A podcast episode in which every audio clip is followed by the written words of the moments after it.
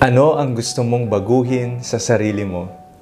Ako po si Father Fiel Pareha at ito po ang ating bagong segment, ang Daily Devotion, na kung saan tayo po ay magdarasal, magbabasa at magninilay kasama ng salita ng Diyos sa buong taon. Manalangin tayo. Sa ngalan ng Ama, ng Anak at ng Espiritu Santo, Amen. Halina, banal na Espiritu, liwanagan mo ang aming puso at isip nang maunawaan at maisabuhay namin ang iyong salita. Amen. Our Bible passage for today is from the book of the Acts of the Apostles, chapter 22, verses 6 to 8, and I read it for you. While I was on my way and approaching Damascus about noon, a great light from heaven suddenly shone about me. I fell to the ground and heard a voice saying to me, Saul, Saul, why are you persecuting me? I answered, Who are you, Lord? Then he said to me, I am Jesus of Nazareth, whom you are persecuting. Gusto po natin ang mga makabubuti sa ating buhay. Gusto po natin ang magbalik loob, magbagong buhay. Tayo bilang mga bininyagan at mga tagasunod ni Kristo, kaya tinatawag po natin ang ating mga sarili as Christians, ay mayroong panawagan. We have a call and that is a life of holiness. Isang buhay na banal, kalugod-lugod at nararapat sa Panginoon. Ano man ang estado ng ating buhay, ikaw man ay pari, reliyoso, buhay may asawa, o kaya naman ikaw ay single blessed, Tayong lahat, saan man tayo naroroon, ano man ang ating ginagawa at estado, ay tinatawagan sa buhay kabanalan.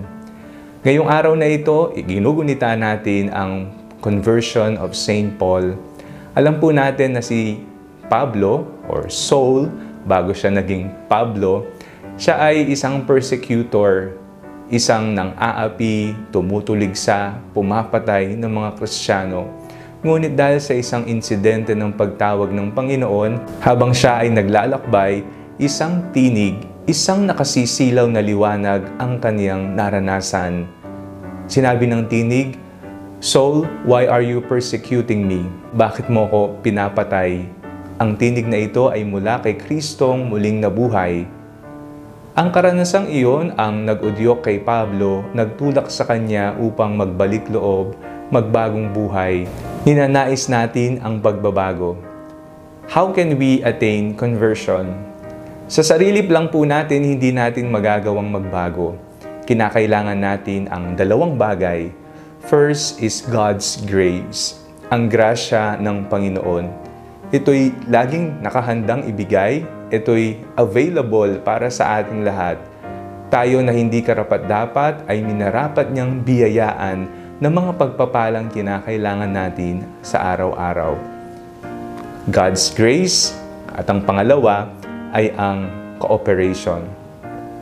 Kahit gaano kadami, kahit gaano kasiksik, umaapaw na biyaya ang ibibigay sa atin ng Panginoon, kung hindi tayo handang tanggapin ito, hindi natin maaabot ang ating pinapangarap na pagbabago.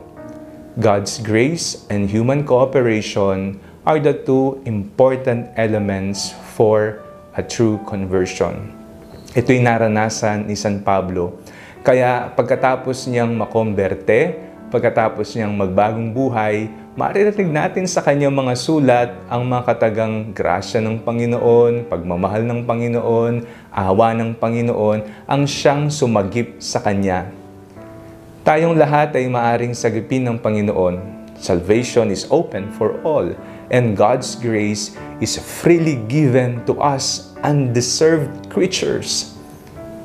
Dalawang bagay, tanggapin ang biyayang handog ng Diyos at ipakita natin sa ating buhay ang kooperasyon natin sa biyayang handog ng Panginoon. Ano ang gusto mong baguhin sa sarili mo? Offer it to the Lord.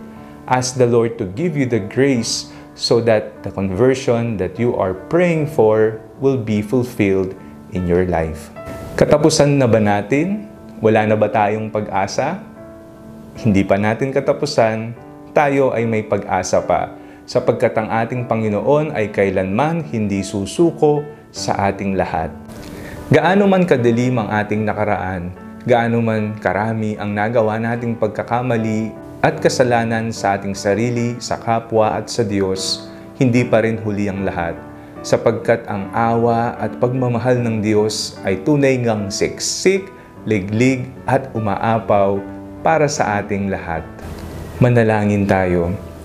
Amang mapagmahal, maraming salamat po sa patuloy na pagtawag sa amin upang magbalik loob sa iyo. Nawa, sa inspirasyon ng pagbabagong buhay ni San Pablo, kami ay makatungtong sa kabanalang inyong palaging tinatawag sa aming lahat.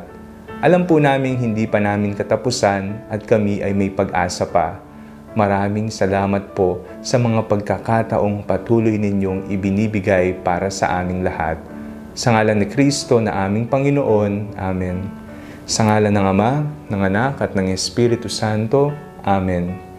Huwag niyo pong kalilimutang i-like, mag-comment po kayo sa comment section at i-share po ninyo ang video ito sa inyong mga pamilya at kaibigan. Ang ating daily devotion ay available na rin po sa Spotify at sa Apple Podcasts. God bless you.